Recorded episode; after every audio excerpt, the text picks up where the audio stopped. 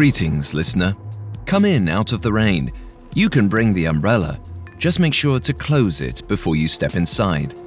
I'm Alastair Murden, and this is Superstitions, a Spotify original from Parcast.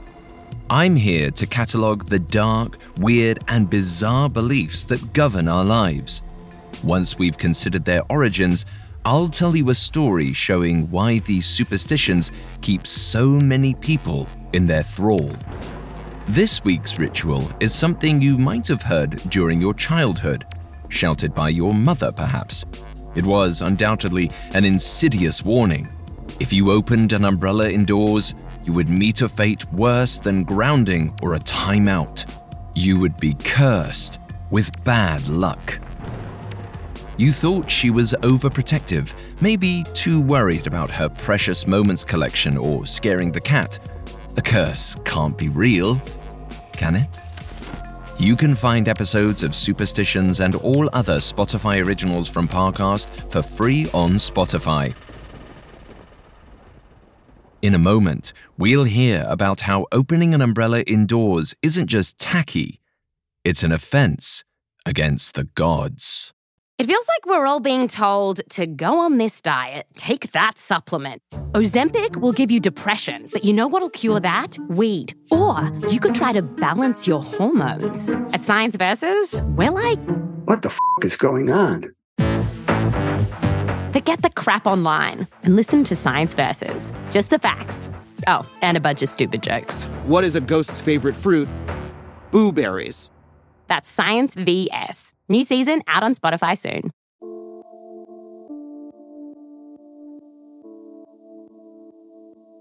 When you hear the warnings against opening an umbrella inside, they tend to be unnecessarily vague. Bad things will happen if you do it. There is no specificity as to what kind of ill fortune is headed your way, no warnings of lost wages or impending death, no guarantees of broken backed mothers. Simply a quick warning against the practice, which almost makes it more ominous. The same effect as simply saying, I wouldn't do that if I were you. Now, just as there is no one exact inventor of the umbrella, there is no singularly recognized origin of the superstition. Some trace the warning all the way back to ancient Egypt, nearly 3,000 years ago. But even that origin has multiple theories attached to it. While umbrella related superstitions in the middle of the desert might seem odd to a modern Western audience, the umbrella served a crucial role for Egyptians, not by protecting them from rain, but from the sun. The ancient Egyptians were polytheistic, and no member of their pantheon was more powerful than the sun god Ra. They may have believed that if you opened an umbrella indoors, it would anger Ra, and the mighty sun god would bring down his full wrath upon you. The umbrellas of the time didn't look all that different from what we think of as umbrellas. Instead of fabric, the covering was often made from peacock feathers. It was thought that the half domed shape, combined with peacock bluish hues, looked a little too much like the sky. Opening the umbrella at all, inside or out, was reserved for nobility. Since the nobles were the offspring of the gods, after all, it was fine for them to have their own mini canopy. But if a commoner opened the umbrella, it would lead to tragedy. In this case, the danger did not come from Ra, but rather from another Egyptian god, one that didn't care if you were an Egyptian or Nubian, Greek or Semite. Open an umbrella and mock the gods, and the curse would follow you wherever you went.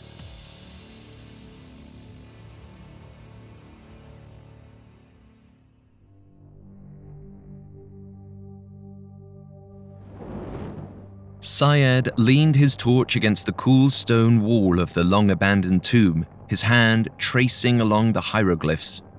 He loved reading the wild self mythologizing of these ancient nobles. In their own words, they were always so wise and beloved. They were great in their time, and their pyramids and mausoleums would stand forever as testaments to their greatness, a way to ensure that they would never, ever be forgotten. But of all the tombs Syed had robbed, he had never heard of a single one of their owners. They were all rich and powerful, and they were all just as dead. There were the same messages every time the promises of death and destruction for all who enter, nightmarish fates that would follow whoever disturbed their eternal peace. Syed laughed. These men are always so sure of our fate. If they were so forward thinking, why didn't they see their own downfall? Syed turned to his mentor, Tariq. The 30 year old ignored Syed, scanning the hallway for traps. A meticulous thief, Tariq never rushed into a tomb. He entered and exited while it was still dark to ensure they weren't followed and insisted on checking each hallway and chamber for booby traps. Tariq never seemed to enjoy his job, or anything for that matter. But Syed followed his every word. Tariq was an excellent mentor. Tariq reached into the stone wall and gave it a shove. The stone door rolled out of the way, and Tariq stuck his torch into the next chamber. It shone like daylight inside. Syed's eyes went wide. Everything in the room sparkled. Gold and sapphire, jasper and jade seemed to fill every corner, all surrounding a long, decorative sarcophagus in the center. Tariq turned around, his gaunt, shocked face almost looking like one of the mummies they'd robbed over the years. He cracked a smile. This is it, Syed. This is the one. We are going to be rich.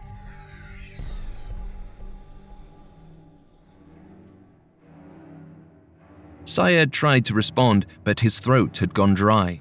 This was the sort of haul he dreamed of when Tariq first asked him to help him raid tombs.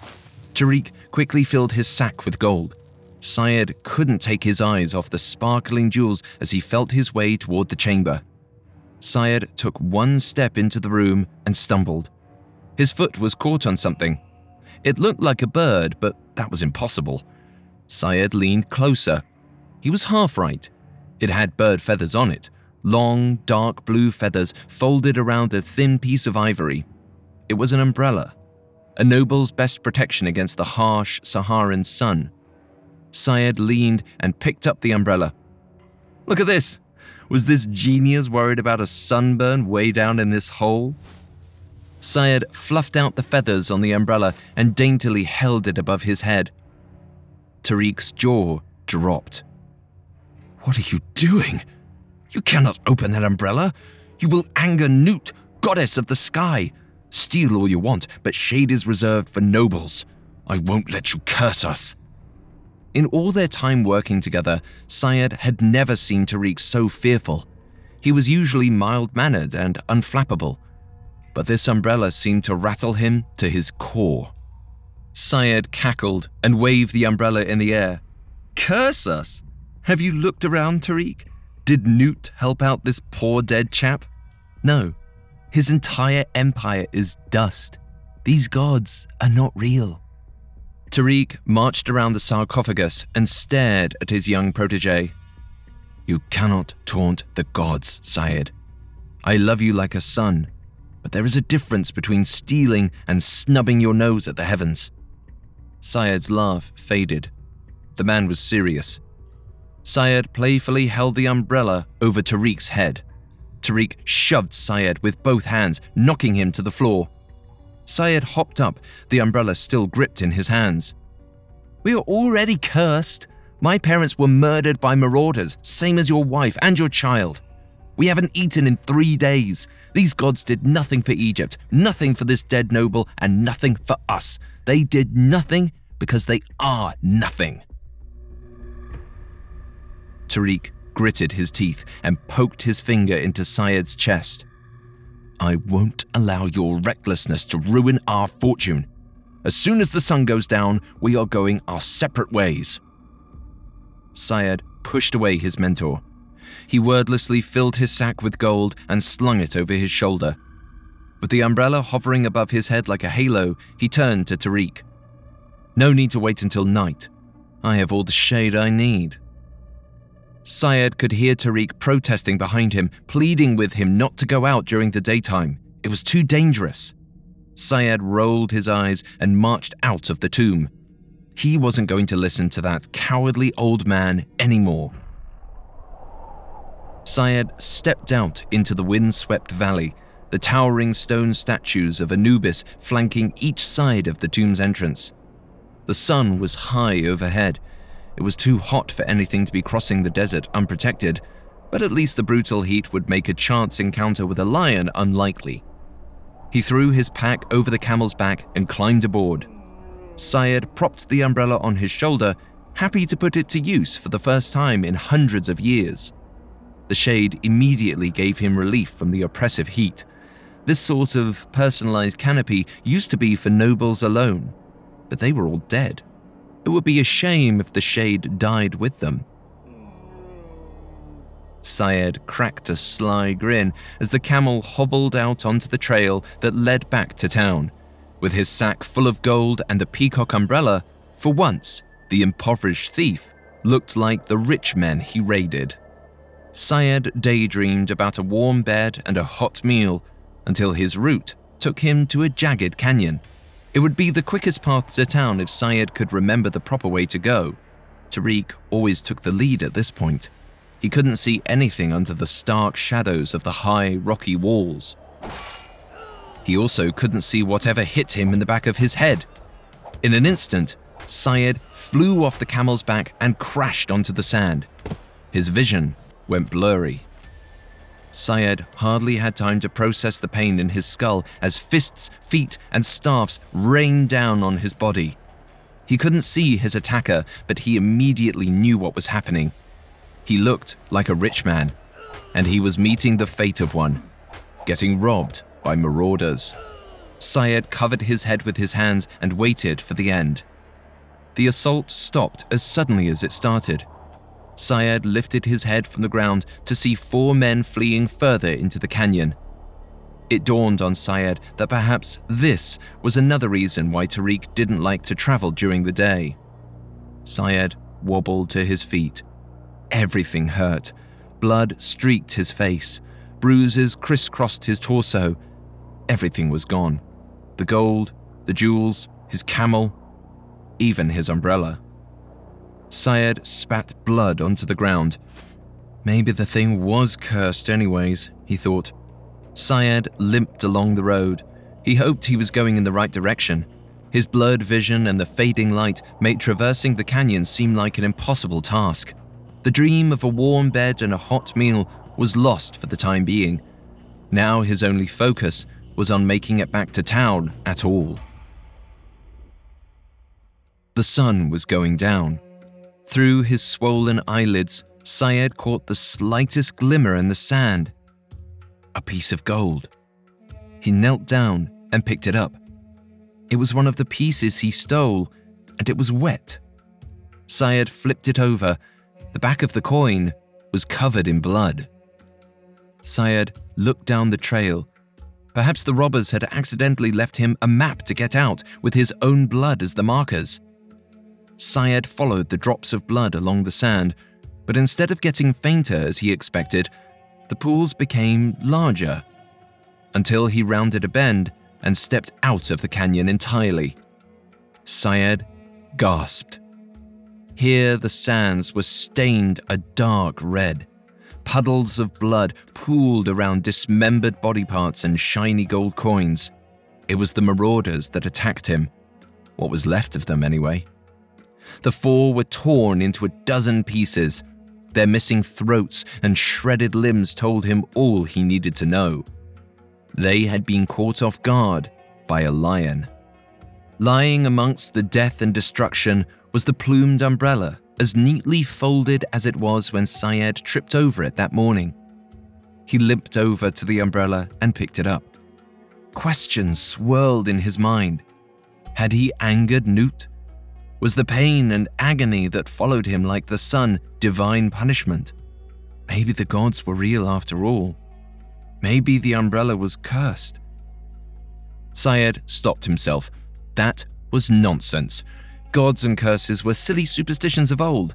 He chuckled and popped open the umbrella, slinging it over his shoulder once again. There was no sunlight to block now. He just liked the way it looked. Though maybe he should have considered that the umbrella blocked his peripheral vision. But Syed didn't. Just as he didn't spare a second thought about offending his mentor or parading around on the back of a camel as if he was a noble without a guard. Syed should have considered a lot of things. For instance, that the lion that caused the slaughter might still be nearby. By the time he heard the roar, it was already too late.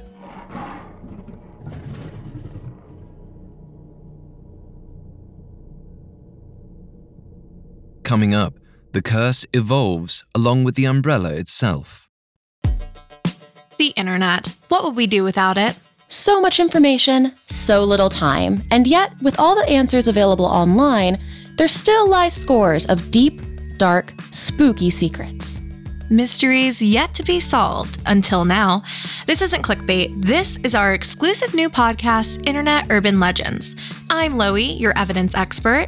And I'm Eleanor, the self proclaimed skeptic. Together, we're the gruesome twosome, sleuths in search of the weirdest stories on the web. Every Tuesday, we investigate the internet's creepiest conundrums, covering each conspiracy theory and combing through every clue to separate hoax from haunt. Whether it's the video sure to make you lose your appetite, Blank Room Soup, or every kid's worst nightmare, the terrifying truth behind Disney's deaths.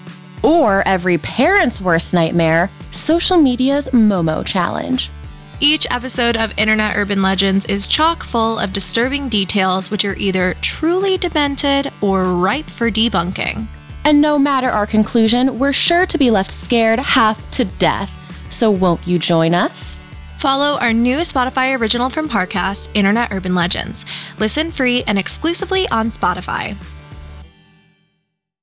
Now, back to the story. The supposed Egyptian curses around opening an umbrella leave more questions than answers. Do we still avoid opening them indoors because we're afraid of an ancient Egyptian sky goddess? That seems unlikely. Over the years, the design of the umbrella constantly changed. By the 19th century, umbrellas were heavy and awkward. Pre 1850, they were typically made of whalebone and were exceedingly bulky. In addition, the coverings were often made of thick canvas or silk, neither of which were ideal for daily use. Even though umbrellas had become popular throughout the upper class in England, they still weren't all that practical. That changed in the mid 1800s when wire maker Samuel Fox is credited with inventing what we would recognize as the modern umbrella. Fox's company figured out a way to make a lightweight but sturdy wire frame for an umbrella. With its spring loaded release, these new umbrellas were easy to store and carry. But with a frame made out of tiny steel wires and a spring release that could whip open in the blink of an eye, the new umbrellas were also quite dangerous. And with the newfound danger, the superstitions around the accessory once again asserted themselves. In Victorian England, it was a common refrain open an umbrella indoors, and you will be cursed with bad luck. It was a warning to impish children who might be tempted to play with an umbrella, though one not all children would heed.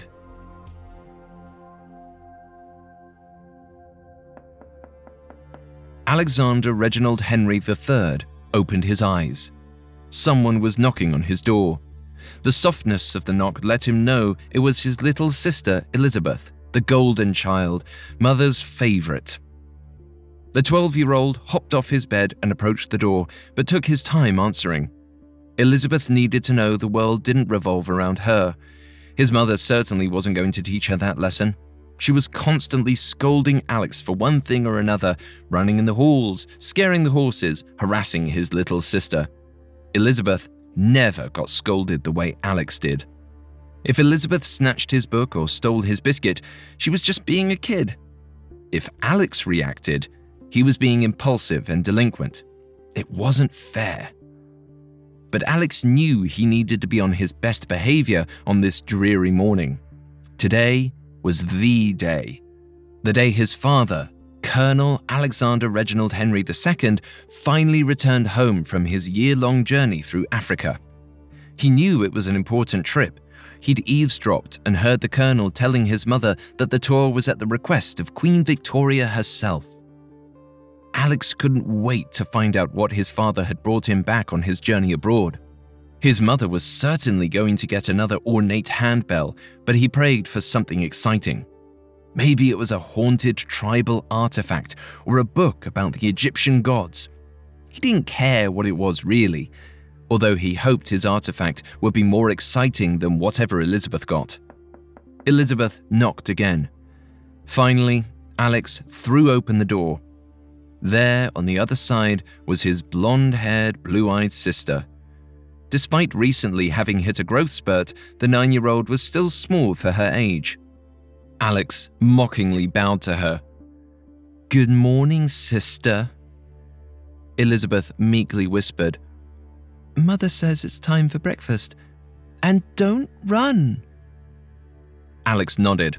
As slowly as possible, he lifted his foot off the ground. He stretched it out as far as he could, lowering the heel. With the pace of a snail, Alex flattened his foot onto the ground. He repeated the process with his other foot. Elizabeth stomped. Not like that! Alex smiled, pleased that Elizabeth was so easy to torment. But you said not to run. He elevated his foot again to take another painfully slow step. Elizabeth's face turned red.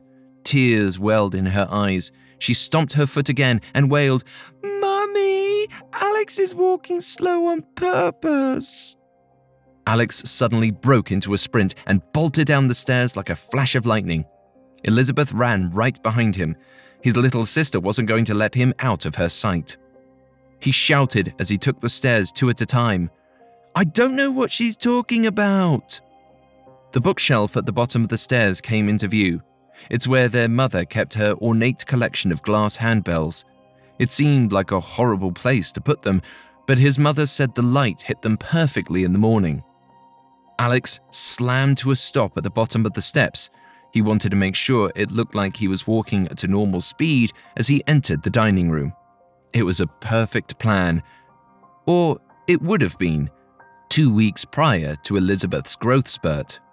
Elizabeth was slightly taller now, her legs just a bit longer than they used to be. She could cover more ground than before. Elizabeth crashed into Alex at full speed and sent him tumbling headfirst into the bookshelf. Time slowed to a crawl. The bells got closer. Alex ducked his head, hoping that his body would crash into the books and spare the bells. Alex crumbled into a heap at the bottom of the bookshelf. His back hurt, but his eyes remained locked on the green, sparkling glass of a bell the Colonel brought back from India. The bell teetered on the side of the bookshelf and tumbled towards the floor. In desperation, Alex shot out his hand to grab it. His fingertips just grazed the edge. It wasn't enough. All Alex managed to accomplish was swatting the bell across the hallway. The delicate glass shattered into dozens of tiny shards. Alex stared at the destroyed trinket. That wasn't how any of this was supposed to go. His mother stepped into the hallway. Alex scanned the scene. His sister, a crying lump, he in a ball at the base of the bookshelf, and the shattered bells spread out between them. He knew exactly who was going to be blamed for this mess. His mother scowled. What have you done? Alex quickly hopped to his feet to defend himself, but it was too late. His mother pointed up the stairs. Go to your room and stay there until your father gets home. His mother didn't take another look at him. She barely seemed to notice the broken bell at all. Instead, her full attention was on Elizabeth. Alex carefully stepped around the broken glass and slunk his way upstairs. It wasn't even my fault. It was Elizabeth. If she hadn't run into me, everything would have been fine. Alex thought as he walked down the dark upstairs hallway back to his room.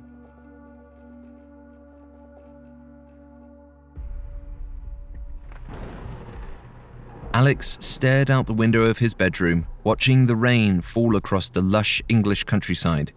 He couldn't wait to plead his case to his father. He just knew the colonel would take his side. Far down the road, a speck appeared over the horizon. Suddenly, the rain seemed to lighten up. A ray of sunshine cut through the clouds. It was a coach. Alex hummed with excitement. It had to be the colonel.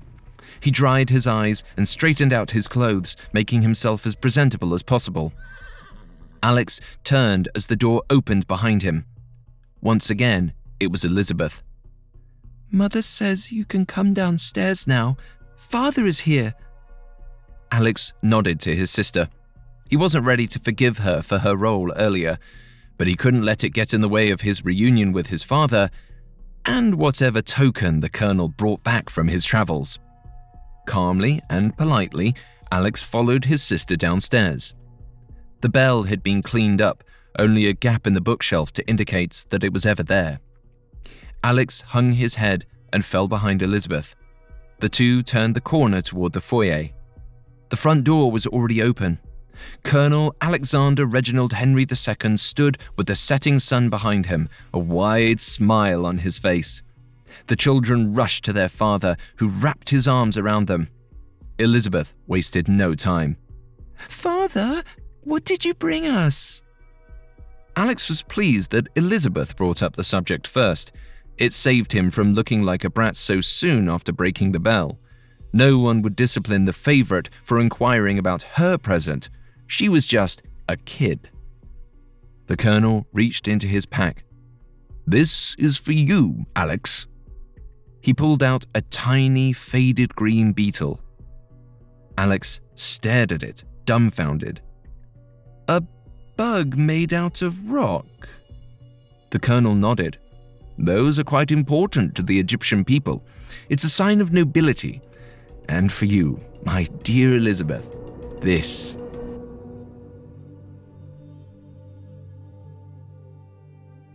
Alex gawked as his father pulled out a long, beautiful blue umbrella. It had a golden handle and a thin ivory base.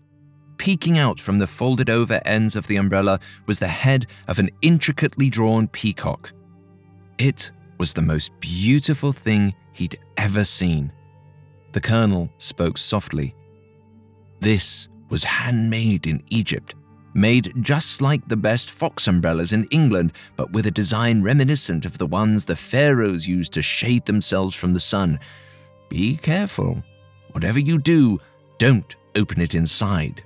It's bad luck. The colonel gave Elizabeth a wink. The delicate girl cradled the umbrella with care and respect. She was every bit as enamored with the gift as Alex was. Alex had to get his hands on it he could feel his mother's eyes on him. He politely approached his sister. Would you like to see my beetle? Elizabeth smiled. She held out the umbrella to trade. Alex snatched it out of her hand and ran to the far end of the hallway at the bottom of the steps, where the good light was. He held it up to the setting evening sun. It was amazing. But he wanted to see the rest of that peacock. Elizabeth called out from down the hall, Can I have the umbrella back now? Her feet pitter pattered down the hall. A smile came across his face. Maybe he could give her a good scare and get to see the peacock. Elizabeth was getting close. Alex didn't care about the bad luck. That was certainly something his father had made up. He was sure it didn't apply to him. Alex pressed his finger onto the spring loaded release. The umbrella shot open. Almost simultaneously, Elizabeth let out a shrill, unholy scream. Alex dropped the umbrella. Blood ran down the side of her cheek, her hand firmly grasped around her eye. Her parents rushed into the room, horror on both their faces. The colonel gave a swift backhand to his son. That's why you don't open the blasted thing inside. Look what you've done. His mother didn't bother to scold him. She had already scooped Elizabeth up in her arms and was bolting for the door. The coach was still outside. The colonel followed his wife out, not bothering to leave instructions for Alex on what he should do while they were away. Alex stared down at the blue umbrella. He could finally see all of the peacock. The tip of its beak was stained red with his sister's blood. Alex's heart sank. That's why it's bad luck, the boy thought. Tears welled in his eyes as he dropped his head and stepped over the umbrella. Alex marched up to his room. He would never be his parents' favorite now. Elizabeth would forever be their little angel, and he, the demon that maimed her. It wasn't the umbrella's fault. He was bad luck, a walking accident waiting to happen. Elizabeth was harmless, innocent, perfect. He hoped she did lose the eye.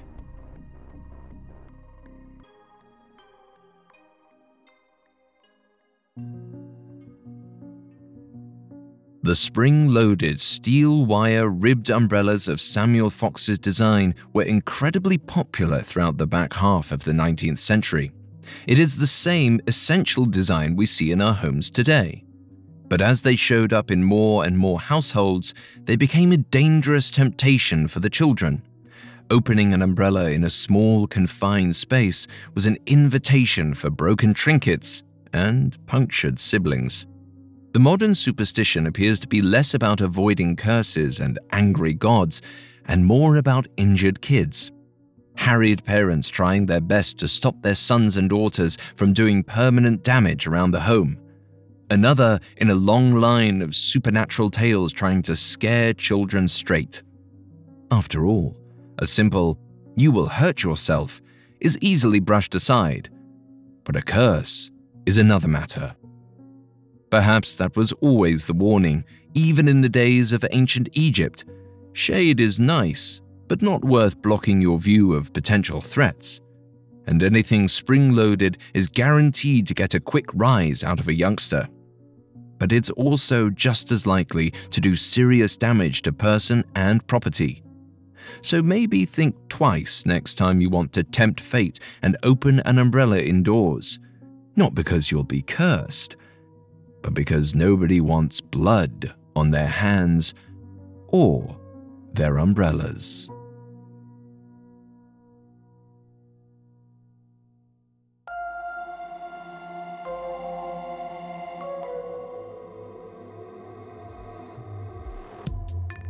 Thanks again for listening to Superstitions. You can find more episodes of Superstitions and all other Spotify originals from Parcast for free on Spotify. We'll be back next week with a new episode. Until next time, be wary of the things you cannot explain. Superstitions is a Spotify original from Parcast. It is executive produced by Max Cutler, sound design by Kerry Murphy, with production assistance by Ron Shapiro, Trent Williamson, Carly Madden, and Erin Larson. This episode of Superstitions was written by Jesse Harris, with writing assistance by Andrew Kelleher, fact checking by Anya Bailey, and research by Brian Petrus. I'm Alastair Murden.